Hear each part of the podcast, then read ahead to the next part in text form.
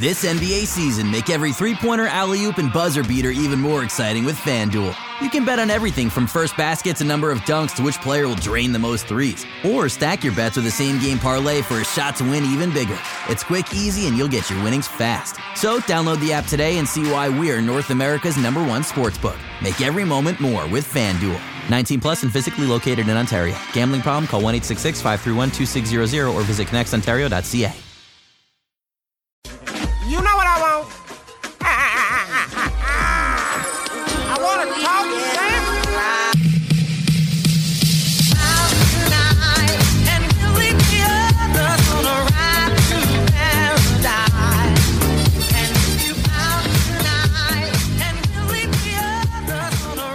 Hey, how's it going? It's Samson Folk, and you're listening to the Raptors Weekly Podcast. I'm here with a dear, dear friend of mine, the arbiter of all things deep dive. He bought the scuba equipment because he's been diving so deep so often this year. Renting was just, it was far too expensive. And as we know, he has a proclivity for uh, deep dives. Louis Zatzman, who is a fantastic writer. I read all of his stuff if I can. And if I can't, I uh, I guess I make time down the road. But Louis, we're here to talk about some basketball in Toronto, Tampa Bay, and abroad. How you doing, man? Always so good when I'm talking to you. Your intros are always, and I've heard other people say this. If I'm having a bad day, I'll try to get on your pod just because your intros are always so kind. I think that's you try and butter people up. I don't have to with you, but you, you butter them up. You say, "Hey, wow, you're so great. I, you're you're awesome," and then they give you the good stuff because I don't. I want to hear about personal little factoids about the person, not about what they want to talk about the Raptors. Boring. I'll, I'll ask Nick Nurse or somebody like that. I want to hear about what's going on with you. So what's going on people, with you, Louis? yeah, it's a people business at the end of the day. You know, uh, things are good. Things are good. Lots of lots of basketball to talk about. Every game seems to be um, unexpected at this point. So you know, tons of content to write about. And so when something is unexpected, does that mean that there's a bunch of different outcomes, or are you looking at it like there's a lucky or an unlucky outcome? What's your thought hey, on that? Nice transition. Uh, well, when things are unexpected, it means I have to go into a because I always have a bunch of pieces on the go. I have to go into all my drafts and change all the narratives because if the numbers change, the, the takeaway has to change. So that's frustrating when things don't go to go to plan. Um, but yeah, let's talk about that luck unluck thing. So first of all, let me ask you before we start: if you were to hear, you know, a team complaining, "Oh, we've we've been super unlucky to start the season," what would you think? Would you say that's a reasonable takeaway when it comes to basketball? It can be. Totally, it can. There are some things that you can control. There are some things that you can be better at. But as we've seen, the Raptors are a high variance team who had some close games. And if anybody listened to the reaction podcast, typically at the end of it, it's just kind of me raising my arms up and saying, them's the breaks sometimes. You get good looks, you don't hit them. The Raptors, as you note in your piece regarding luck, they have those two games against Portland and Golden State. If they win those, the imbalance of expected wins versus, you know, what they actually have is no longer out of whack. It's more so in the correct place by the numbers. I think it's acceptable to look at luck sometimes, although it's the other games where the Raptors have huge droughts and then lose by 15 after being up 10 that if somebody said, "Oh, we just missed threes," you're playing a style where you have to give yourself up to variance sometimes if you're going to shoot that many threes. So I don't think you can say luck there, but the late game operating, the clutch time statistics, I think you can say it there and it's not too much of a stretch. I completely agree with you and I think that's a really valuable way to think about it is, you know, where does luck impact the game? And that's sort of what I tried to do in the piece. So I looked at it in terms of in three ways. So one, um, Toronto's net rating versus their actual record. Um, and cleaning the glass has this excellent little tool that lets you look at what your net rating or what your rating should say your record is and then what your record actually is. So you know that that swing of two games eight games whatever. Uh, so that that's nifty to look at. And the raptors was very large. And so then why? Like what parts of the game? And as you mentioned clutch shooting big part of it. Uh, one that Nick Nurse would talk a lot about that I'm actually much more skeptical of is free throws. Toronto has the second largest free throw gap in the league behind Phoenix. Uh, they've attempted 76 fewer than their opponents. But when you're throwing up the most threes in the game and you really aren't getting to the rim a lot, uh, it makes sense. You're getting a lot fewer free throws. They play a very aggressive defensive style, you know, lots of aggression, which lends itself to more fouls. So it makes some sense they'd have fewer free throws. So I agree with you. You know, where does luck impact? Where doesn't it? Um, I was fascinated though talking to a couple guys on the team, you know, Nick Nurse and Fred.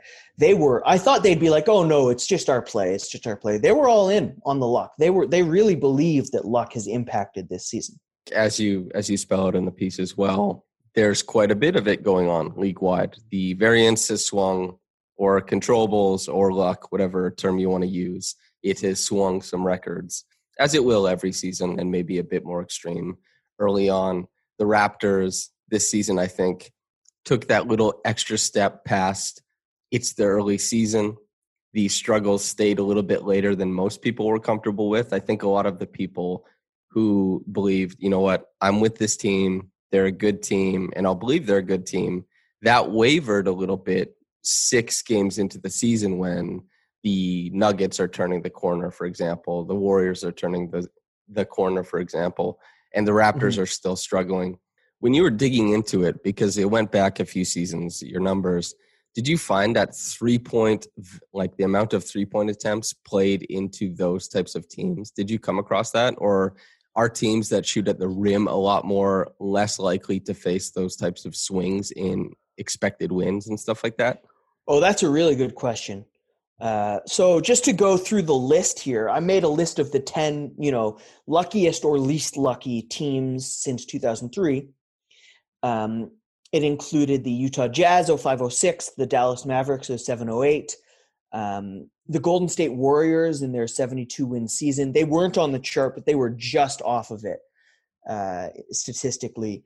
So all of these teams were either, it, it ranged from about six losses more than you'd expect from their net rating to nine losses to nine wins more and uh, I did not check whether they were high variance teams. That is a great question. But I mean, I know some of these teams. Um, you have some process era. No, that's pre-process. Uh, I actually don't know. I like the Detroit Pistons 0304 were not a high three-point shooting team. The Cavs from 1718 were. Um, mm-hmm. The Orlando Magic 10 11 were a really high three point shooting team. That was the Rashard Lewis, Hedo Turkoglu team. So, I mean, just off the top of my head, Utah Jazz 18 19, I would say yes. I would say three point shooting variance seems to correlate without looking at the numbers, just based on you know what I remember from these teams.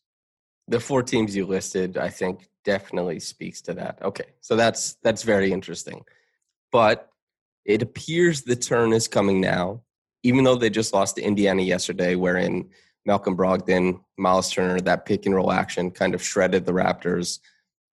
Fred VanVleet had an incredible game on Malcolm Brogdon the, in the first of the two game series.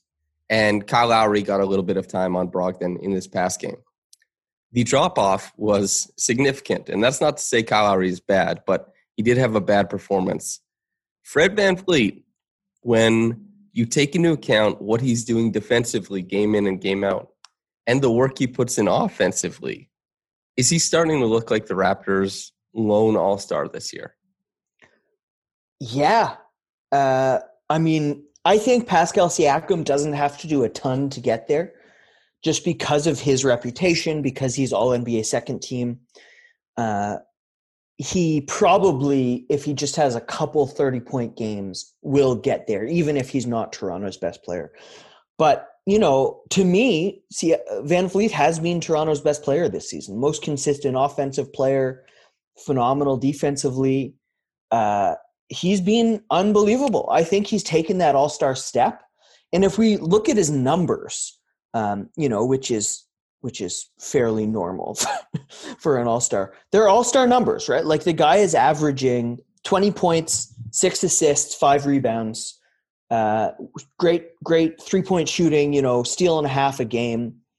that is borderline all star numbers. Like when Goran Dragic got in, he had those numbers. Uh, he's certainly not a starter like Siakam was last year, but I think this is his year. As you say, Pascal, maybe it's just a few games away from from him to be able to get back into that type of status. I wrote that huge piece on, you know, why he's headed back towards all NBA. And then suddenly teams start playing a bunch of zone. The post up that was the lifeblood of his resurgence now kind of phased out of games.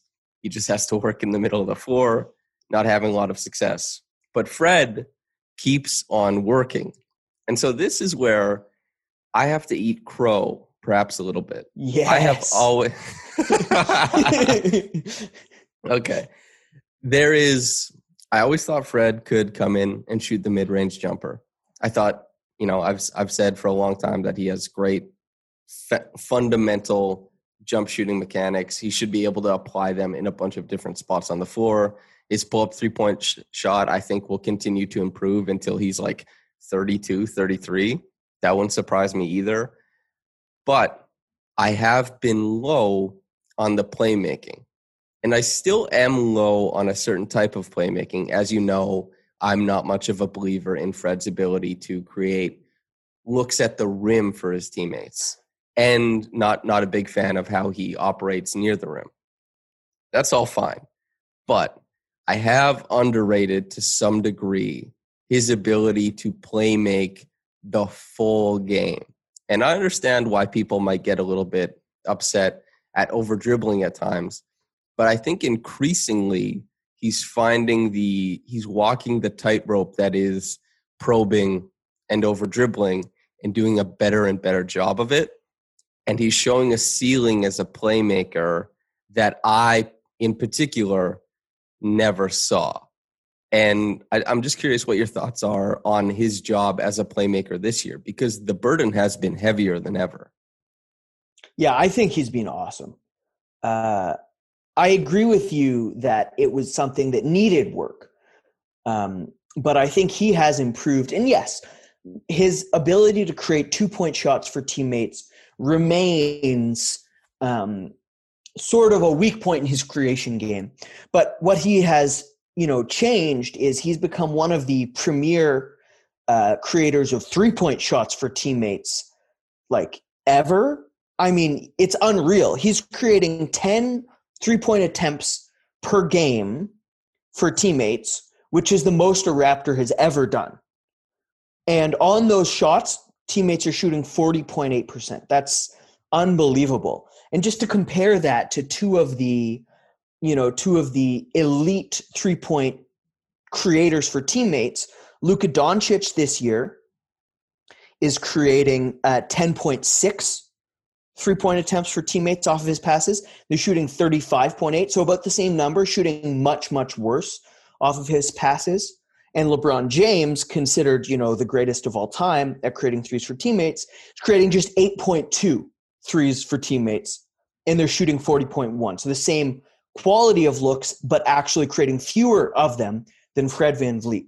So, I mean, this is something that I just thought of right now. Um, I am going to write a piece about this immediately because this is fascinating. But yeah, I mean, if he is one of the greatest creators of three point shots in the league, which he has been, then his ability to create twos is a little less important. Interesting. I was going to ask because you had those numbers. I was like, are we blowing up a piece you have right no, now? No, I just thought of this right now. okay. That's one thing, make sure you do because using the term greatest I think relative to how many threes the team shoots, probably have to calibrate something in there. But as you say, and especially above the break looks, last year, I he was top 15, I believe. There was that metric that, well, not a metric, somebody counted it out, and Fred was popping up on those tables where you're looking at guys who create just buckets and buckets of three pointers.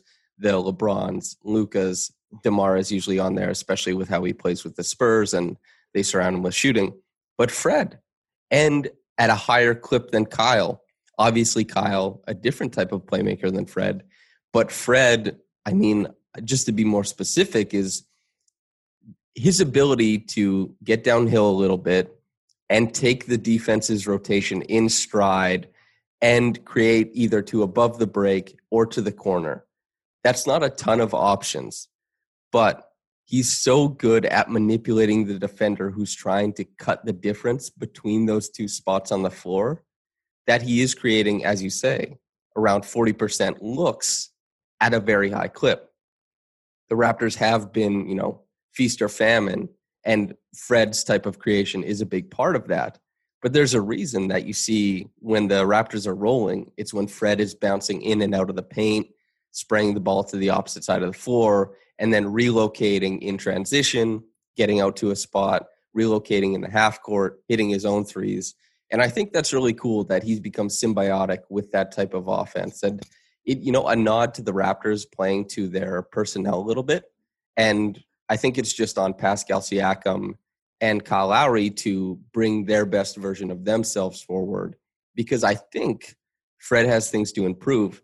But in his current role, I think he's kicking major ass. And I, as much as I want him to create two point looks, that's they're supposed to have Pascal and Kyle for that and Fred will do it sparingly and hopefully more going forward.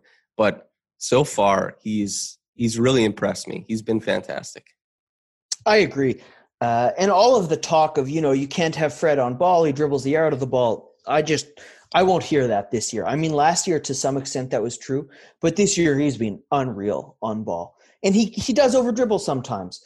Um, if we're talking about the two point looks, though, I did want to mention uh, statistically, he's not so much better this year than last, creating about the same number. Guys are actually shooting a little worse on those two point looks um, for Fred than they were last year. But just film wise, he's actually done a couple things I haven't seen from him in the past. So throwing that quick bounce pass into space for a roller something Kyle does all the time, one of the best at. I've seen Fred do that a few times to Chris Boucher, letting him get ahead of steam before he even collects the ball, so that he just is one, two strides in for a shot at the rim. Um, I've seen him do that. It's really cool. That's a great look that I haven't seen before. You know, he picks up those skills. And so, you know, as he improves on that this year, maybe you won't see it in the numbers, but hopefully next year um, that will reflect itself in how guys shoot both qualitatively and quantitatively off of VanVleet passes from two. Just with his own ability to shoot in the mid range, his jump stops, there's been an uptick. I, I don't have the numbers, but of pass fakes that he's used. I don't, I oh, don't oh, know yeah. if you're not seeing that as well. So just overall, the manipulation and comfort in the middle of the floor, and I think fakes. has been great. Man, yes. he's been faking dudes out, looking across to the you know the elbow extended and hitting to the corner. And he he also had someone bite on a pump fake from like six feet behind the line last night. That was unbelievable and deservedly so because he's going to shoot from there. You know, like, and this is actually a good transition because I wanted to zoom out. Fred VanVleet, like we know he's an elite defensive player, damn it. But on the offensive end, uh, he's improved massively from mid range. His pull up three right now uh, seems to be better on the year after having not great numbers uh, for his entire career. Um, if he is creating also better from the past, like, do you see that as an all star player? Like, do you think he's improved enough offensively where on the ball, off the ball, he is an all star? I think he has been an all star. I think the Raptors, if they get close to 500, if they get to above 500, I think they should have an all star representing the team. And to be fair, even though, you know, we've talked about this, you know, on Twitter, in in our own private messages and via pieces, you know, Pascal, I thought was turning the corner. That has been delayed. He's had injury p- problems. We're already 17 games into the season of a of a season that only has 72 games, perhaps less depends on what happens with the second half and all the postponed games and stuff like that. Pascal, you know, 17 games in the season has not been the Raptors' best player. And 17 games is a meaningful chunk yeah. that Fred has been Toronto's most impactful best player on. If and he continues playing. Yeah, right. And uh, if you look at Fred, what he's done, the improvements he's made, and what he's been what he's been asked to do and how he's responded to it with no drop off, perhaps even better defensive performances than years past, that's Toronto's all star to me. Even though he's not, and this is me saying, like, hey, I'm wrong about players like all the time. And I have always been more pessimistic, perhaps, than Fred deserves. And perhaps will be into the future because I'm a dumbass. but Fred, you know, this this isn't who I would have picked, maybe ever, but he profiles as the Raptors All Star this year. It's in, it's incredible, and it's just I mean one thing that makes the Raptors so dangerous is they have a number of guys who, when they are at their best, the team becomes almost unbeatable. So when Fred makes his layups, right, when, when the guy shoots like six for seven at the rim, the team is just going to win. That's just how those games go. They don't happen all that often. He remains a subpar shooter at the rim, despite throwing a little shade at media members in one session uh, earlier this year about criticizing his at rim attempts. They remain not fantastic this year. Um, but also, you know, when Pascal Siakam drives, when he finishes, the Raptors become almost unbeatable. When Kyle shoots, excuse me, five for seven, you know, six for eight from three, the team becomes almost unbeatable. So there are all these, you know, things to unlock. Um, and, you know, they just haven't done that a ton this year, especially in concert. Uh, but Fred is one of those guys, whereas in past years, he was a floor raiser, you know, a guy who shot well from three, played good defense, but whether he did that or not wouldn't really define whether the team won or lost. Now he is the ceiling raiser. Like if he does, if he does the things that he's not always good at, that's a win. I find it the the shade thrown at media I think is great because I like that he knows and I like that he thinks he's good. Because you know the, the thing like well yeah. well there's there's no that's the thing about Fred's finishing though right is he does he doesn't have Kyrie Irving touch and English at the rim but Fred is has immaculate touch at the rim. He's and very very good. Yeah he he has incredible touch.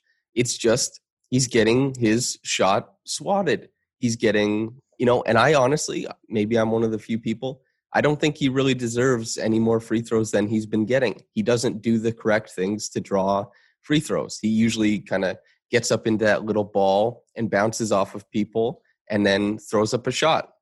It's kind of his style as far as he he has the touch. He should be confident that when he puts something up there he can make it go in. It's just that awareness of guys who are coming from you know the lateral help side or tracking him from behind that's just being a little bit more aware and of his limitations with his size.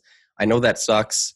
Maybe look at how kyle collects the ball while on the move and then bumping the guy under the basket instead of you know fred makes his contact a little bit later when the guy has his feet collected so Fred can't move him as well. It's just it's little things like that. If you watch Kyle when he's headed downhill, when the guy is stepping backwards, that's when Kyle makes the the contact. And then that guy goes back to the stanchion and Kyle, you know, makes a layup that looks like an eight year old shot it with two feet on the ground and two hands on the ball. Like, yeah. how the hell did this happen? But Fred, the guy gets to the spot and then Fred makes the contact and bounces off. And that's actually a very big difference. And I understand that's not easy to apply in game because you can't make defenders do what you want all the time. And the more you can, as we've seen with Fred creating three point shots, the better you become at something. But I, am looking for that to improve because he's very clearly in his interviews, in the way he conducts himself, in the way he plays on the court, an extremely intelligent man, an extremely intelligent player. So I'm just waiting for the application. So two things about that. One, it has to be Blake that he was. I don't think he reads too many media members. He reads and Blake. does, so Blake had just written a piece like the day before or two days before where he criticized Fred's finishing. So I, I think it was actually, uh, you know, a wink, wink joke with Blake um, mm. when he mm. when he talked about the finishing. Uh, also, keep in mind Blake was the first media member to really develop a relationship with yeah. Fred. Given um, the context, that makes a lot of yeah, sense. Yeah, in that rookie year. And also, I mean, just the team, like, I'm not going to name names, but, uh, you know, front office staff read Blake. Um, you know, he is considered to be an expert within the sphere, not just among readers and media members. Is he good? Um, like Blake? Would you recommend his stuff? I, Oh, I don't I'm know. Never heard of the guy. Yeah, not Uh, that familiar. I know he likes so- It's Always Sunny. Well, yeah, famously. So, so the other thing I wanted to say about Fred's finishing is uh, a neat thing he said the other night, where they were asking about defending Brogdon. Brogdon, he basically said, "I defend guys how I don't want to be defended," um, which is a you know a good quote, but also like he is so good at defending guys on the gather, and he doesn't manipulate defenders in the inverse way while he is gathering. So he hits guys early when they are gathering. You know, he uses his lower body, his hips down. He keeps his arms, you know, on the ball at all times. He impedes the gather, hits them low while the ball's low to the ground, where his strength really can impact the play. And if he did the opposite, if he hit guys early, you know, if he ripped through so that their arms couldn't bother his gather, if he did those things that he doesn't like on offense, then you could actually see some of that some of that finishing go up in the same way that you described. So you know he takes his defense, or he takes uh, his how he doesn't want to be defended to impact his defense. Well, he should also take his defense to impact his offense as well. I that's that's a great point, and what an incredible quote from Fred as well. I just do the things that I don't like because typically that actually that works quite well if you're trying to be a defender. That is interesting, and that does speak to he should have it. It's somewhere in his brain that he knows the advantageous situations for himself to use. Just has to be, do the inverse. And defensively, that's the thing is guys like Andre Iguodala, guys like Fred VanVleet, who are so good at that little snap, reach in, that they in their head, right? Because it's subconscious for them. That is not something there's the checklist, the hierarchy of their decision making has been clearly laid out. They they know exactly the the check throughs they run through. And they know when to slam the hand against the ball. They're so good at getting just ball. I, I marvel at Fred VanVleet on his digs, his ability to get the hand in the cookie jar and basically never get caught, and offensively, basically just never turn the ball over. There, there is something going on with Fred's brain that the way he reads the game, is, and not at every level, but at certain levels, Fred VanVleet, there's like two, three players who read certain aspects of the game better than him, but nobody else. He he's a marvel to me, honestly. The the way he's been able to play basketball and find success, I just he he deserves a lot of love for what he's been able to do. He he intrigues me endlessly. I think that's actually a, a, an interesting broader point. Is all of these guys are geniuses. Like we don't talk enough about how NBA players know so much better than us talking about them. Like Fred, it's obvious because the guy is so eloquent. He's just unbelievable at explicating things at a high level, but also a level that people understand. You know, not everyone is as intelligent a speaker as Fred, whether media or player or whatever. But the thing that people don't understand is analytics lets us think that we have this grasp of the game, you know, what works, what doesn't, uh, beyond some of the players, because the players don't do what is analytically inclined. Uh, but I just think that is such nonsense. The more I get to know some of these guys and listen to them, all of these guys know the game so much deeper than 99.9% of media ever will. And Fred is obviously at the peak of NBA players themselves, but just NBA players, man, they're so smart when it comes to basketball. It's crazy. I just can't get over how much they know the game and how much more all the rest of us have to learn to even be remotely similar. Well, I think that's there are racist underpinnings to analytics, and maybe maybe even overtones, right? Maybe Well, the use that of apparent. analytics. Sorry, yes, to the use. Well, it depends on who's you know what type of metric you're using and who implemented it and who decided to weigh things. You know, if you're okay. Anyway, that's you know a a podcast for people who are way more in depth on the topic, but I think it is it is interesting, as you say, for a person like myself. I will, I will never ever assert that I know better than a player or a coach. I will say my opinion, but I and I can think I'm correct, but I will never think that it's coming from a place that I have more information, I'm smarter. I just think this is what I see, this is what I want to happen. If I clamor, if I opine that a Pascal Siakam needs to be running the pick and roll, sure I can look at the numbers and say this is something you look for but there's a million different little things going on on the floor that makes them think this isn't something we're going to do.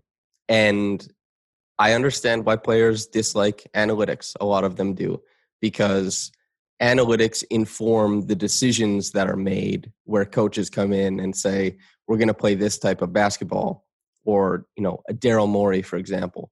But the players are the ones doing it at the end of the day, always. And the players are the ones doing everything and just throwing these numbers at them and saying, I perceive you and I see you and I know your value on the court, it's bullshit. And yeah. I understand why there's value in it, of course, and you should be able, there's a bunch of people. Uh, we talked about Blake on this podcast, of course, but somebody who I think navigates the use of analytics well enough while respecting the player. Perfectly, and some, yeah, he does it very well. Yeah. And some people in media don't do that. I think that, and the amount of opportunities that have started to open up for people who are skipping the line of basketball because they're, you know, fluent in the language of analytics and the application of it, that leaves players, coaches feeling disaffected. And I think overwhelmingly has ushered in, you know, people who are white who look like us to uh, kind of get into basketball and speak to players at a level that the players feel insulted i think. And yeah it's which it's is, tricky.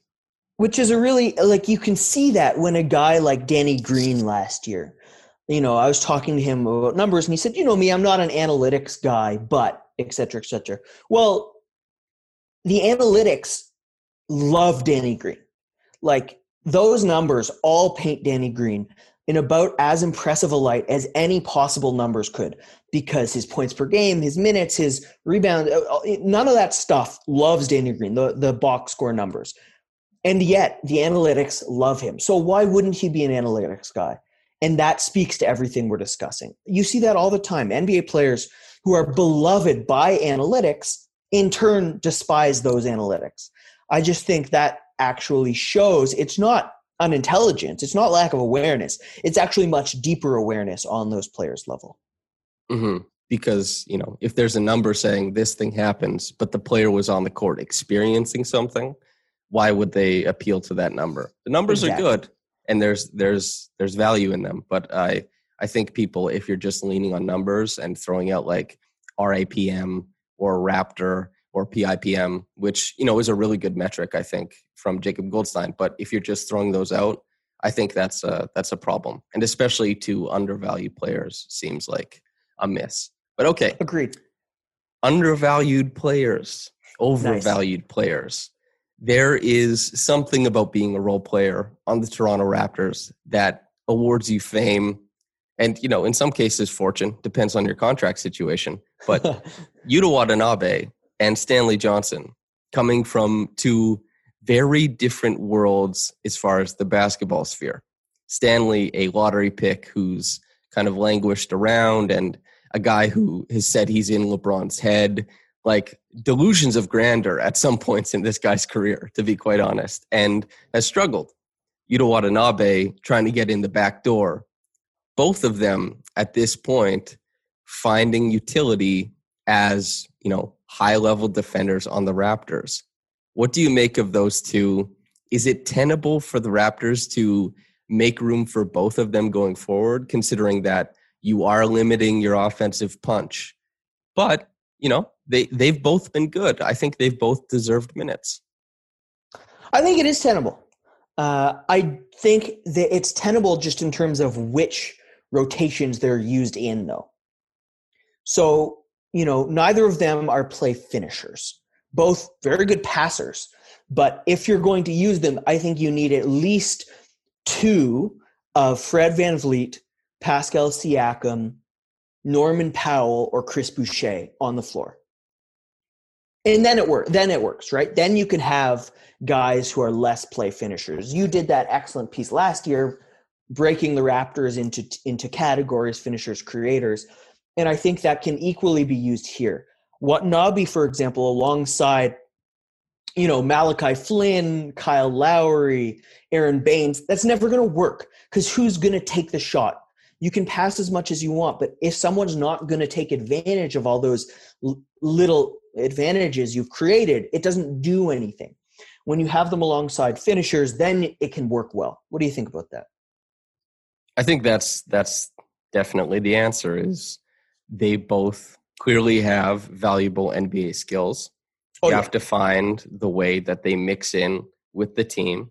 You have to find the players that they play well with. I mean, if you only ever had players who just were positive every time they stepped on the court, your job would be really, really easy as a coach.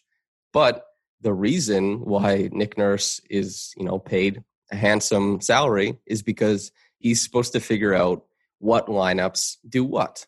And if there's anything that we're looking for him to do, it's find utility and value in using Yuta or Stanley in the correct ways. Have have you liked how he's used them so far, or has it left you wanting? What are your thoughts? No, I've really liked it. I think the team is about, I'd say 75, like just ballparking, three quarters of the way into defining the rotation. And so early on in the year, I actually disliked how the team used Stanley Johnson. But you have to remember that Nick Nurse is not thinking one game. Like if Nick Nurse chose one game and said, we have to win this, well, they'd probably win, right? Like, but that's just not how the team is looking at the season. It's about how can we build going forward? How can we make sure our understanding of the rotations, what works, what doesn't, is at its best by the time we need to win games. And so when Nick Nurse, you know, for example, doesn't play Matt Thomas or when he doesn't play Paul Watson or when Yuta, Utah Watanabe and Stanley Johnson and you know Malachi Flynn all get minutes at the same time. You, you have to understand this is Nick Nurse gathering information. What works, what doesn't, right? And so at times I haven't been overjoyed with how Stanley Johnson was used. Those times are becoming less and less frequent, but I understand the value of those imperfect uses just as much as I understand the value of the perfect uses of Stanley Johnson because the guy can ball. We can see that now, even if a lot of us, including myself, doubted him before the year. And just seeing him being used now so correctly is awesome. I mean, he is such a plus passer at his position. So the Raptors ran him at point guard all year last year. Now he's a secondary, tertiary creator. He threw an awesome, like fake ball ball fake skip pass last night that had me out of my seat. Like finding those ways to use him better and better is what will make the Raptors better in the playoffs because they're not going to overpower teams like the Lakers and the Bucks. They need to win around the edges. And Stanley Johnson, so far, is a win around the edge. Yuta Watanabe could be, and I think they're searching for how to make him a win around the edge. In my little in my head, I have a notepad that has a list of all the people who were correctly identifying that Stanley's best offensive, you know, attribute was his passing, dating back to last year. And so anybody who was on the the bus early, I'm I'm very proud of them for noticing. I in my roles piece at the start of this year, Stanley came in as a finisher. And I said, if he's the guy he was last year and he's, you know, the, the he's used the same way, then he'll end up being a finisher because he's not going to have enough on ball stuff. But I said, if he's the type of guy who knifes into the lane, drops off to a big once the defense collapses, and shoots competently, then he can get into the in betweener role. And the in betweener role is the same one that guys like Patrick McCaw and uh, DeAndre Bembry occupy, you know, and guys like Malachi Flynn, just depending on how how much he spends time on ball. But Stanley, as you say, he's uh he's been a win, and I hope I hope he continues to win because even though I think I'm a little bit lower on his defense than a lot of people right now, just because I think people are really really high on his defense. And Did you see that block so. last night?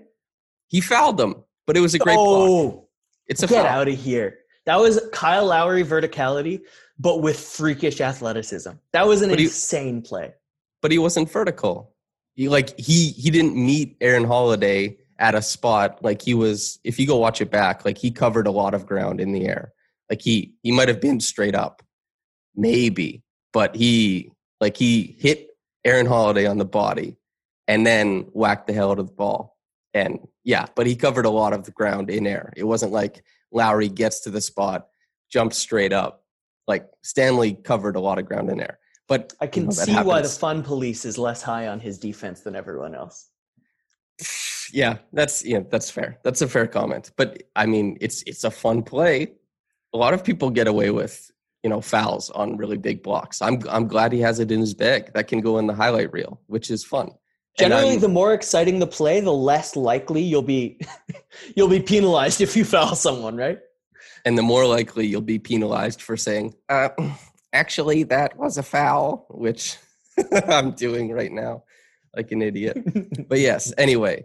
And yuta i mean really fun. I just i think he i don't know where he ranks on the raptors as you know what type of i think yuta is a better defender than stanley. Kill me if that's i understand that might no, be a I hot agree with take. that. okay cool i'm well i'm glad then but stanley as it currently stands a, a better offensive player yuta i think that that shooting can come around there's i think there's reason to believe he's going to shoot the three better than he has so far this year Well, And Stanley shot we like fifty percent from deep this year.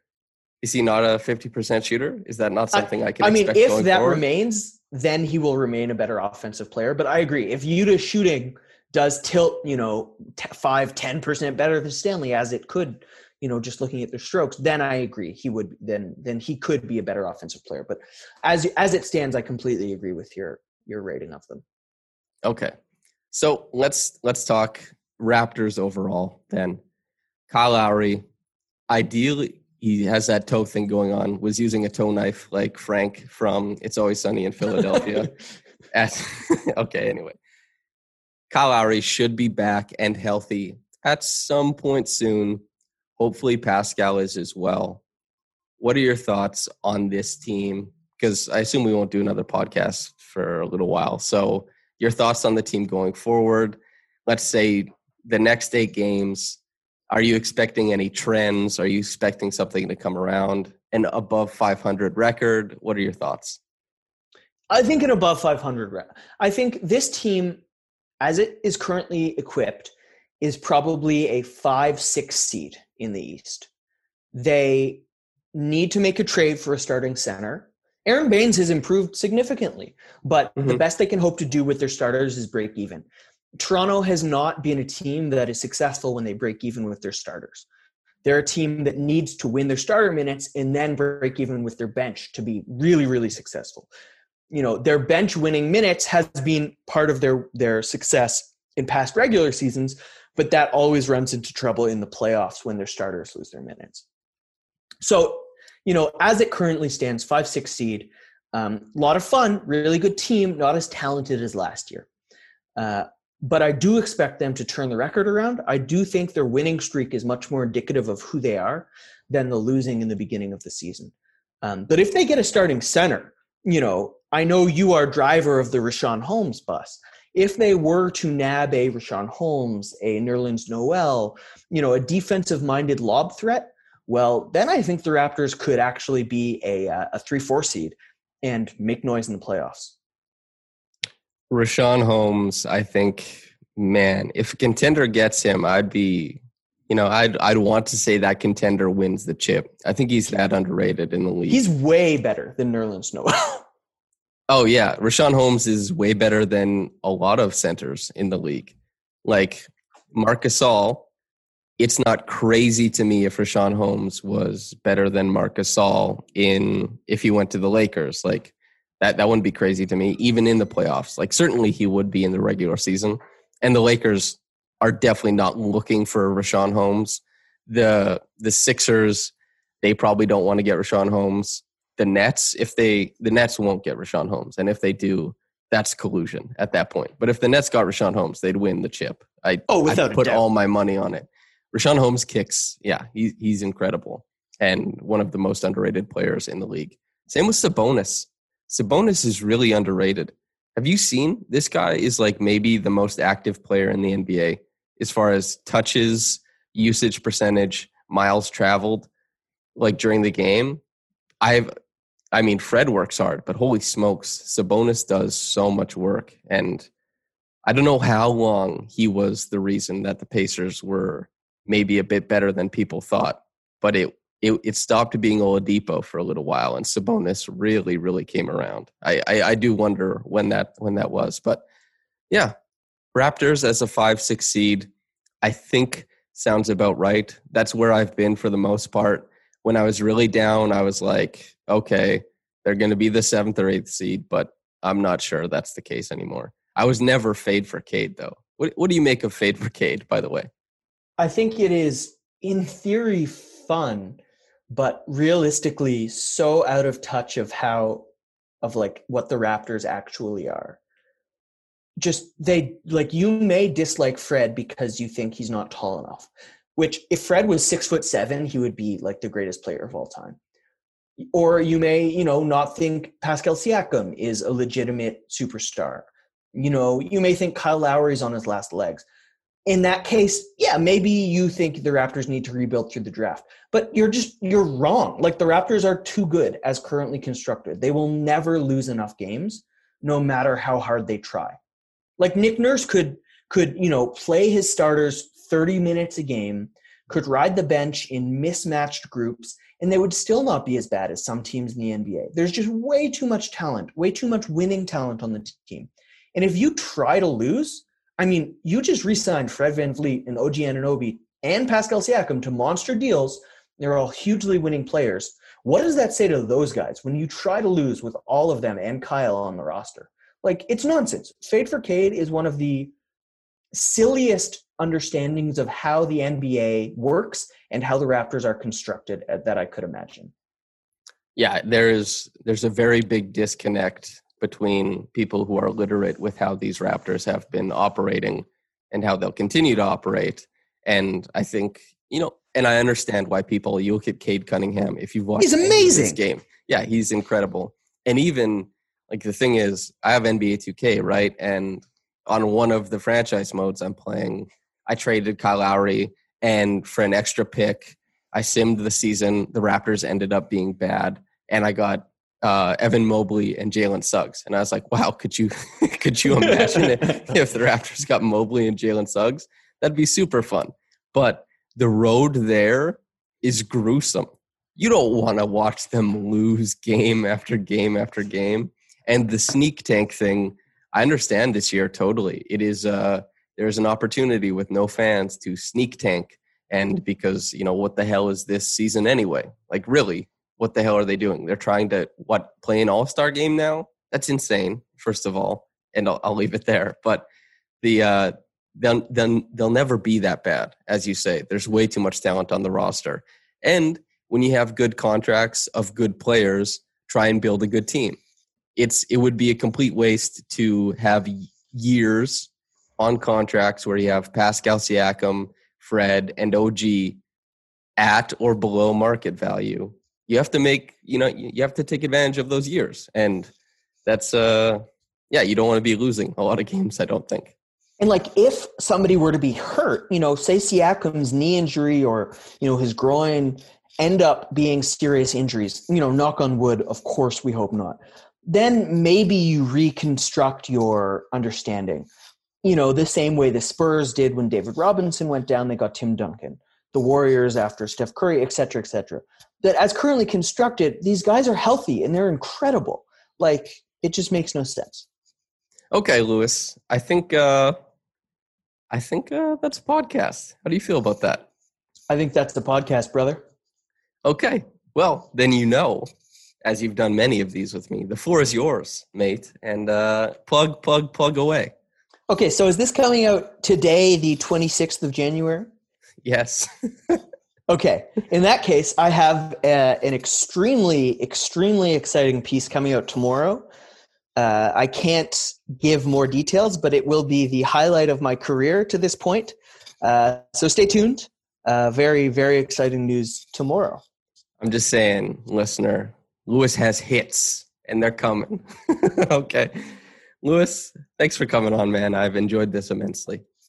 Dude, t- I, I every day without doing a podcast with you is a wasted day in my book.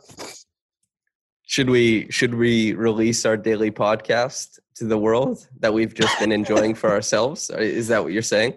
Nah, we can't monetize our hobby to that extent. Yeah, just provide a free newsletter that requires hours of work. Yeah, just do that. Okay, listener, uh, the free newsletter I'm talking about is Minute Basketball. It's uh, I think it's really good stuff.